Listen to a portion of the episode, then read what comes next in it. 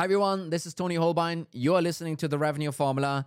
In today's episode, we are going to talk about your competition, how to think about it in the right way, and why you shouldn't obsess about it too much. Enjoy.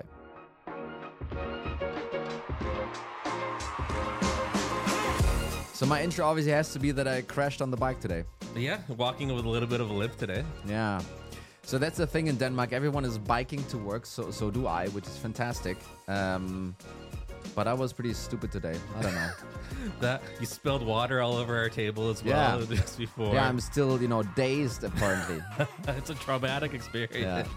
So you limped your way into the studio, but at least we got it. At least we're finally starting this whole show today. Yes. And uh, happy Valentine's Day. As of Thank you, episode Bar- going Thank you, out. Bart. Yes. Thank you, Bart. Yes. Did you bring me some candy?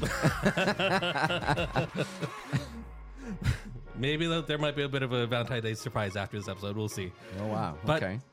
We're, with Valentine's Day, just today, we figured that we're going to talk about the ro- most romantic thing I can think of. It's competition. Com- let's talk about the competition. Talk yeah. about competition. Because as far as I'm concerned, relationships, everything's a competition. So for everyone who doesn't know this, Bart is still the bachelor and available. Uh, so and maybe just, it's a reason why. It's, it's Bart with a T at growblocks dot com and, uh, you know, just reach out. Yeah. But anyway, let's talk a little bit about competition. Uh, yes. As far as, we we were talking about this a little bit earlier, uh, a couple of weeks ago, about how, yes, everything is looking, you always have to look at a competition no matter what it is, no matter what industry you're at, no matter what your business kind of is. Even us, when we don't necessarily have a direct competitors, we're still kind of looking out at everyone. And one of the things you kind of brought up is the fact that like ninety-nine percent of the time, there you know, there's almost like the feeling that it doesn't really matter what the competition is doing. It matters like what's happening inside the walls. That's yeah. the reason you you live or die, essentially. So this was actually kind of a quote from uh, one of the Xero founders. So Xero with an X. Uh, pretty successful, insanely successful uh, accounting software company out of Australia, New Zealand. Um, and Planday at the time, basically we were acquired by them. And uh, one of the, you know, there was a town hall, I was listening in. And, and that guy basically kind of said that um, uh, we, and this was the, the larger we of Xero and Planday and all the other acquisitions combined, we shouldn't worry too much about competition. Mm-hmm. We should... Um, You know, look at them with um, respect. We should, um, you know, approach it and and maybe have some learnings. Uh, but at the end of the day, obsessing about it is pretty silly because the reason why Xero as a company is f- going to fail or or succeed is, is to ninety-nine percent within the walls of Xero. Mm-hmm. Uh, meaning, you know, the, the, the competition and kind of this the, the thing outside really just a minuscule thing that people are, you know, over-obsessing and spending way more energy than the one percent, right? And I think there was a really nice level set. Um, maybe also for this episode, it's like, uh, okay, so why are we talking about it? Well, we're talking apparently about the one percent then, Yeah, right? the, the one percent that times you actually have to look at the competition. And right now, I guess, if you are kind of out there and you are looking at your competition, there's a lot of things I think everyone actually does, right? So, I mean, obviously, we're defining our market, our competitors. We're, you know, looking at our competitive advantages and potentially their disadvantages, uh, paying attention to customer reviews. That's boring stuff.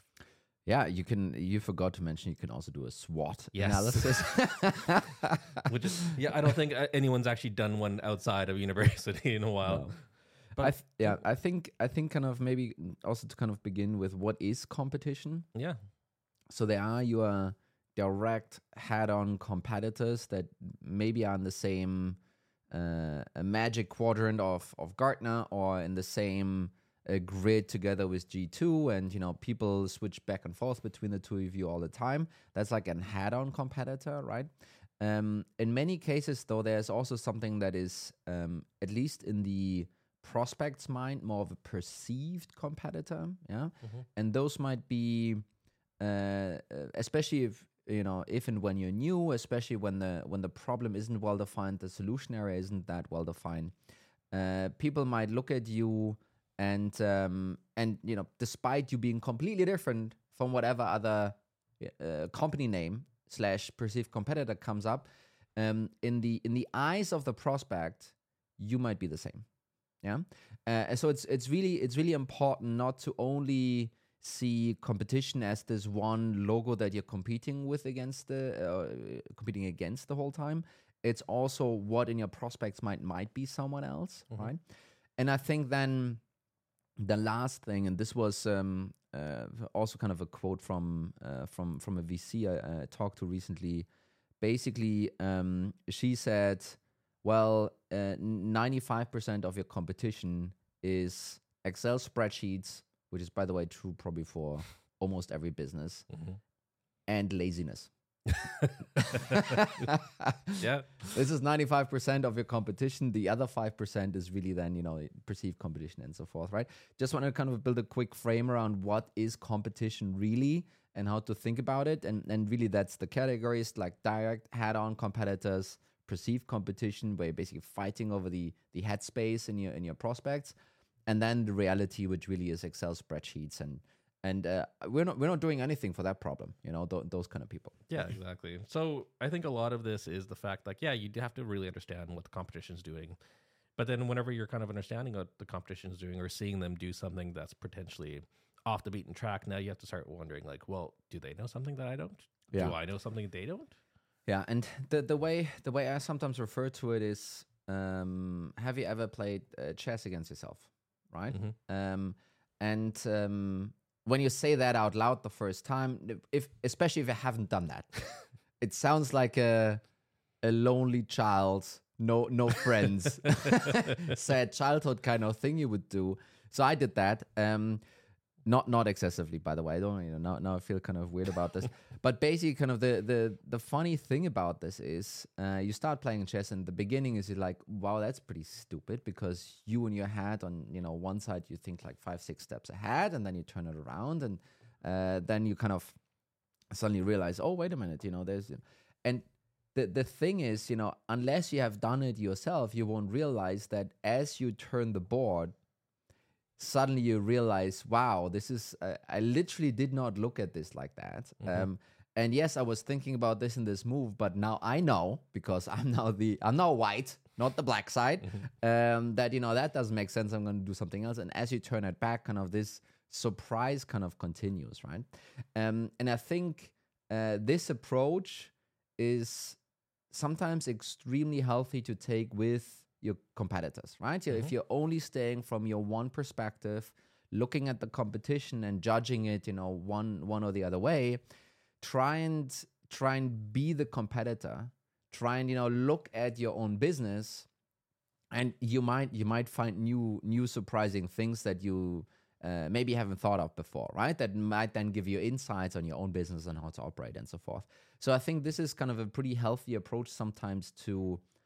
Maybe do that SWOT analysis, just just in newer terms. I'm not mm-hmm. sure if it's cooler to play chess against yourself, but basically kind of taking this approach to um, uh, to competitive analysis. Definitely. And so I guess let's start looking into, let's let's put on the C E O hats. And, and so say now we're do, playing chess against ourselves and, and looking at what the competition is doing and really understanding that and understanding your business a bit more. Ideally, that kind of eliminates a lot of knee-jerk reactions. Yeah. So... Um, This this this usually is is something that um, that might be C E O driven. Um, so I, I had this in, in one of the organizations I worked for where um, a big big event, COVID, you know whatever, um, and uh, all the competitors around us maneuvering. Obviously, everything was completely new playing field suddenly, um, and uh, some of them going out with radically different.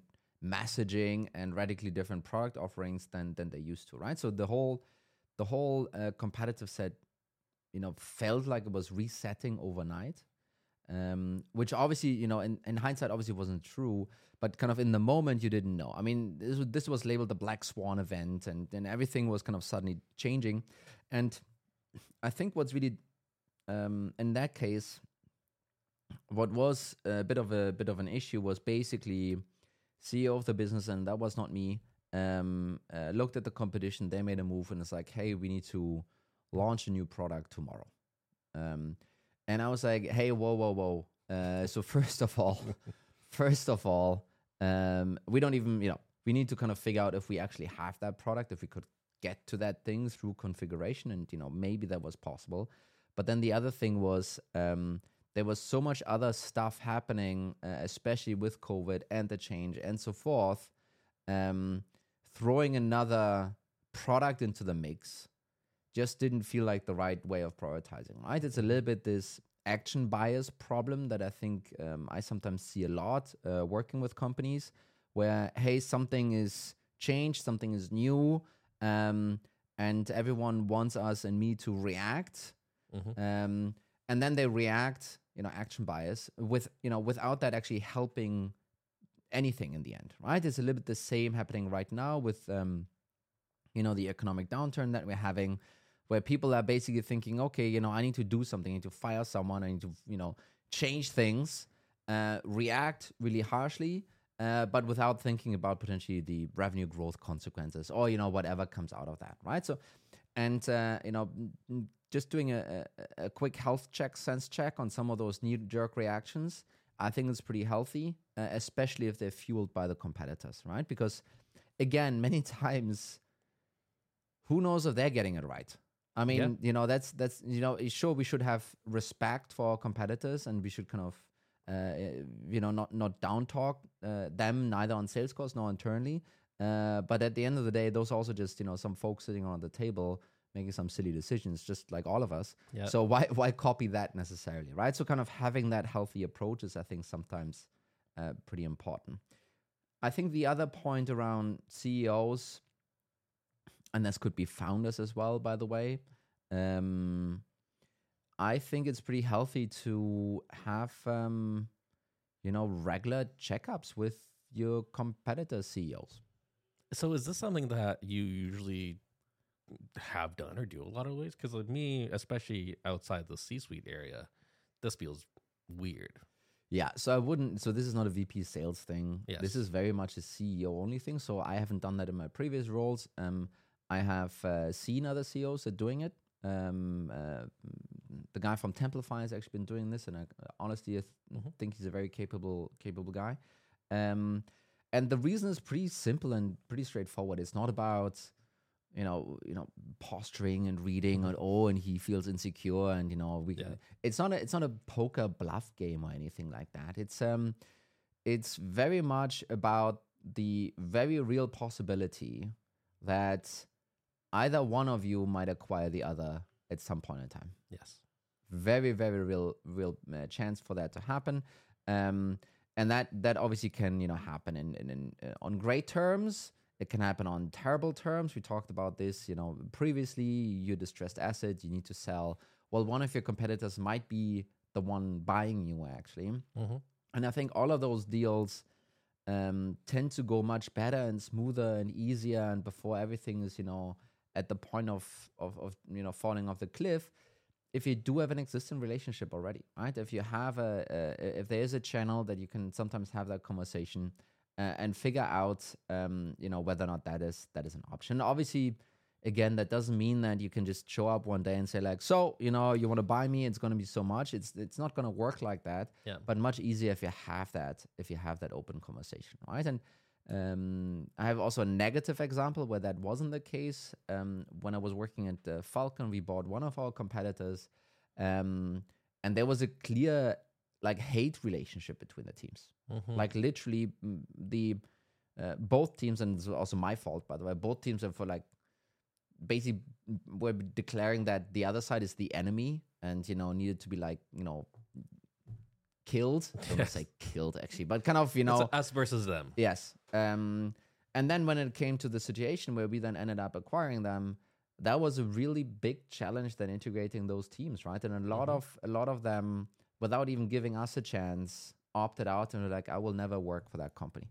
Without having ever, you know, actually ever worked with us or, you know, uh, seen the the office from the inside. And and that that is just not necessary. At the end of the day, you know, we're not, we're not literally uh, armies and soldiers literally trying to kill each other. Mm-hmm. Uh, we're kind of working in a business, and sometimes it gets, you know, obviously a bit rougher, and obviously there are feelings involved and everything.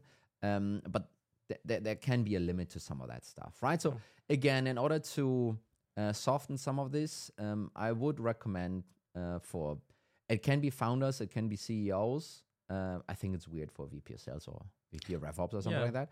Um, to have just regular check-ins and and, and see um, how, how that relationship is going. Yeah, but at the very least, having it open to have those conversations and, and to, to ha- again, have a better relationship. I think, uh, I, and this isn't just even within B two B, uh, w- in my previous life in journalism, we constantly would have news directors would be really friendly with other news directors to talk yeah. about what's going on. And then eventually, sometimes those news directors had to combine forces because their papers got bought out yes. together, right? So yes. it's... as long as you can kind of create that sense of camaraderie beforehand and also maybe even understand your general market a little bit better. Kind of moving on to maybe a little bit more of a um, kind of a RevOps area. Mm-hmm. Um, when you look at your competitors um, and you usually don't know what the exact revenue number is, but you do know whether or not they're ahead of you or not. Right? You usually know that. You can tell from the amount of employees that they have. You can tell from the funding that they raised, mm-hmm. um, and so forth. Um, and and especially when they are better than you are, I think a very healthy question to ask is uh, why? Why are they better in their go-to-market than than we are? Mm-hmm. What have they figured out that we haven't figured out? Um, why are they doing this specific go-to-market motion like they're doing? And, um, you know, let's just not say that, oh, let's copy that immediately, but let's try and really think through and understand why is it that they came to that conclusion? Why is it that they have that belief? Uh, why is it that they're potentially successful with that, right? And, and again, kind of two examples here. One is, um, you know, one could be... Um, someone might be doing outbound uh, uh, as a competitor, or, and maybe you are not doing that. Mm-hmm. Just because they have B D Rs and S D Rs on their payroll does not mean that they're successful with that, right? Mm-hmm. So this is kind of a, you know, you need to be careful with that, not not blindly copying some of these things, um, especially if you know that they're selling in an A C V that is below ten K maybe, if you know that their churn is maybe not, Uh, you know, negative, um, then doing, uh, then copying something like that is is potentially um, uh, a bad idea. And again, this is then where you really need to understand why why are they doing it like this? And then, you know, if you have figured out why they're doing it, then you can have a much better decision on copying them or not, right? Mm-hmm. The other example I think I mentioned uh, earlier on this on this on this show uh, as well is um, one of uh, my competitors working in Planday. They were basically like very global from the start. Um, and Planday as a, as a as a software has like two components. One is really the scheduling side for like, you know, employees when they can show up. Um, and the other side is uh, basically payroll, right? Which then leads to um, all kinds of legal and accounting issues for the different regions, uh, markets really, right? So the thing is, um, the competitor did the exact same thing in different markets though. Um, and what we then saw is they were extremely successful internationally, right? And for a long time, we were like, wow, how are they getting this done to kind of be so sophisticated doing the salary for all of those, you know, they were in, you know, Dubai, they were in, uh, mm-hmm. you know, Malaysia, they were in all kinds of countries. We're like, hey, that could be a kind of a cool market, but I mean, who knows how, how all of that stuff there actually works. Um, And what we then, you know, a little bit later figured out is they basically only sold their scheduling software there. Um, mm. So what they basically did is, um, again, and this this is something that came through, you know, thinking through it, understanding, uh, logging in with different I P addresses to their pricing page, and you know, these kind of things, um, uh, which then, you know, dawned on us was, wait a minute, uh, basically they were pretty smart about it. They sold a premium product for a premium price mm-hmm. in the areas where they could do uh, both the scheduling and the, the payroll. And then they basically asked for a much discounted price, but globally only for the scheduling, right? Which basically helped them to build a much bigger uh, footprint much faster, right? The T A M suddenly exploded, obviously for lower ticket sizes and so forth. Um, and that was kind of... Um, That was a cool realization to have, honestly, right? To mm. kind of how how the F can they sell in all of those countries us knowing what the limitations are until we realized how they're actually doing it. They basically yeah. avoided that limitation in the first place, still went in there, still sold stuff, and then obviously had the um, uh, the advantage to know, where is there more demand for my software? Mm-hmm. Where should I be developing the premium product next, right? Um, so pretty pretty smart from their side, and I feel pretty smart from ours that we figured it out. Maybe it was a little bit too late. I'm not sure. I'm not in this business anymore. but uh, uh, so th- this is kind of an example for um, investigating your your competitors' uh, go-to-market engine yep. and using it then, you know, as as understanding comes out of that process and using it to augment your own. Definitely. And speaking of looking at the whole G T M functions, I mean, there, there has to be something to be said about the first company that can kind of do it right, right? The first company that goes P L G, yep. uh, the first company that, you know, expands in certain markets, that that all of a sudden gives them a, that leg up. So the... The the logic here really is um, especially P L G, um, so product-led growth, especially sometimes enterprise or, or S M B, small, medium businesses. Um, there there usually is a assumption in, in your competitive set um, that things can only be done in a certain way. Mm-hmm. Yeah? So if you are an enterprise business, the assumption might be, well, in order to be successful in this Uh, corner of the market, we need to have those kind of salespeople. There needs to be this kind of sales process and so forth. Um, and and then there's, you know, it's almost like a uh, like a dogma. Hey, this cannot be done differently.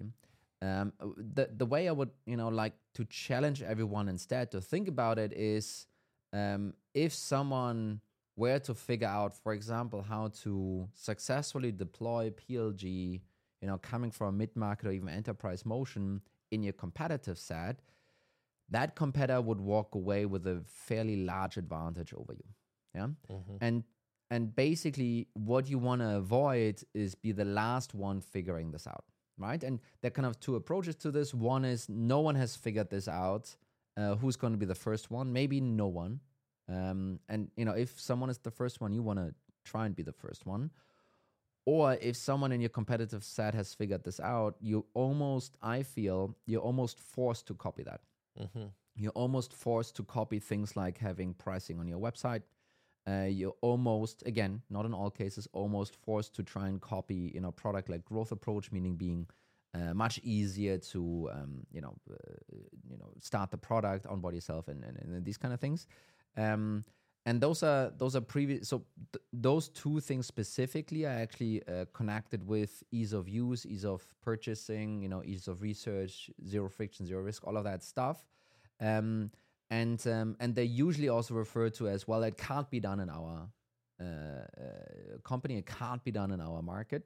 Um, well, if someone does do it in the end, um, then you look stupid. Mm-hmm. Um, but also that will be a competitive advantage actually to achieving that, right? So kind of really making sure that uh, you think through that and, and augment your go-to-market uh, approach in this sense. I think that's really important. And I think the the last, you know, maybe kind of the last mindset piece or way to think about this really is, um, and I see this on the on the sales side a lot, is, oh, you know, they have this new feature and mm-hmm. we couldn't we couldn't win this deal because of this feature. Um, and now, you know, product gets more and more pressure to build out all of those features. So we have, you know, quote unquote feature parity and all of that jazz. Um, I think you as RevOps, you as uh, revenue leader, you as, as C E O, you should be also thinking about um, new features that your competition has on their go-to-market. Yeah, mm-hmm. Think about it like that. What are new features that they're developing Um, that might be superior to your own go-to-market setup that are worth copying, right? Um, and we dove into a lot of details with P L G and enterprise and S M B and, you know, whatsoever. It doesn't actually matter what it is specifically, but having this approach and saying how, you know, what is a new feature that is worth copying, or what is a new feature that we just came across from the competitor's go-to-market, is a pretty healthy way of approaching this. Definitely. Uh, because... I think it's it's a really good idea, and it's, and I think it all goes back to playing chess against yourself, right? And especially if you're just looking at doing your regular competitor research and doing your regular competitor things like, you know, buying out people's contracts or making sure, you know, your competitive campaigns bidding yeah. uh, against your own brand, that's not enough. No, and it's, I mean, it's kind of some of the how-to kind of things that everyone is doing. I just yeah. want to uh, maybe not rush completely through this. So on the marketing side, obviously you should have uh, competitive landing pages set up. So your brand versus that. Yes. Um, but you can also do competitor one versus competitor two. Uh, and it's an S E O game and you can bid on that and so forth, right? You can do that. Uh, many people are doing some of this already. You should definitely bid on your own brand. Uh, mm-hmm. There's a really, uh, there, so a bid on your own brand name on, on Google. Mm-hmm. And there are a couple of caveats where that doesn't make sense, but there's some really funny examples of, um, uh, I think Figma did this. Uh, if you search or if you searched at that point, Figma alternative, basically Figma was the first thing coming up, but instead of saying buy Figma, mm-hmm. it said there is no alternative. That's pretty good. You know, there, there's a couple of these things where you can, uh, you can kind of play with this. Um, and then obviously on the sales side, you need to, you know, you need to, uh, you can do things like buying out your, the, the contracts of these guys. Mm-hmm. You can maybe hire people from the competition and kind of have them on your sales team. That's pretty interesting sometimes. Yeah, that happens a lot. Yeah. Um, and then on the C S side, um, things like, um, so when we were working in Falcon, Uh, when we got someone from Hootsuite, so that was a competitor. We got someone from Sprout, that's a competitor. The onboarding was completely different for them because they were like, not saying that those are the same things here, yeah. but no, I get it. This is this, this is that, this is this. Cool, yeah. Uh, and moving on. So you can actually slim down your onboarding, especially for kind of competitive bids, kind of really mm-hmm. nicely. Um, and, and this is a sales C S in-betweener, is especially when you have a lot of, if it's a more of a rip and replace kind of feel where you need to port a lot of data over, kind of build those data connections and so forth. But I think, again, a lot of people are doing these tactical things already. Yep. Um, I think we wanted to talk a little bit more about, you know, the approach and uh, what to what to do that you might have not thought of today, right? Definitely. Um, and in the end of the day, obsessing too much about competition, it's it is not the right thing, right? It's not the right thing for product. I think a lot of pro, mm. uh, product folks out there will probably kind of echo that. Um, uh, but it's the same thing for, you know, your go-to-market strategy. Yeah, I, I think you have to make sure your house is clean before you can look into somebody else's house right now. There you go. Was that another... Anyway, that's one another Bart thought. Yes. Anyway, thanks again. I, I think this has been a great episode. Uh, I think, uh, but uh, I guess let's just a, a quick recap. Play play chess against yourself is essentially what you're trying to do. You're just you need to understand what they what the competition is doing, but then also understanding uh, what it means for them and what it means for you. Yeah, and um, see see those go to market you know machines of your competitor as. as a way of inspiration, um, and copy some of those features that they're coming out with. Wonderful. Thank you. Thank you, Bart. Um, Thank you. This might, you know, next next episode, we might have Nico here again. Yeah. I mean, mostly. I'm more than likely this will be my last episode on this ep- this show for let's, a while. Let's see about that. We'll but, see. Uh, uh, Bart, thank you so much. Yeah, thank you. All right. See you guys. Bye-bye.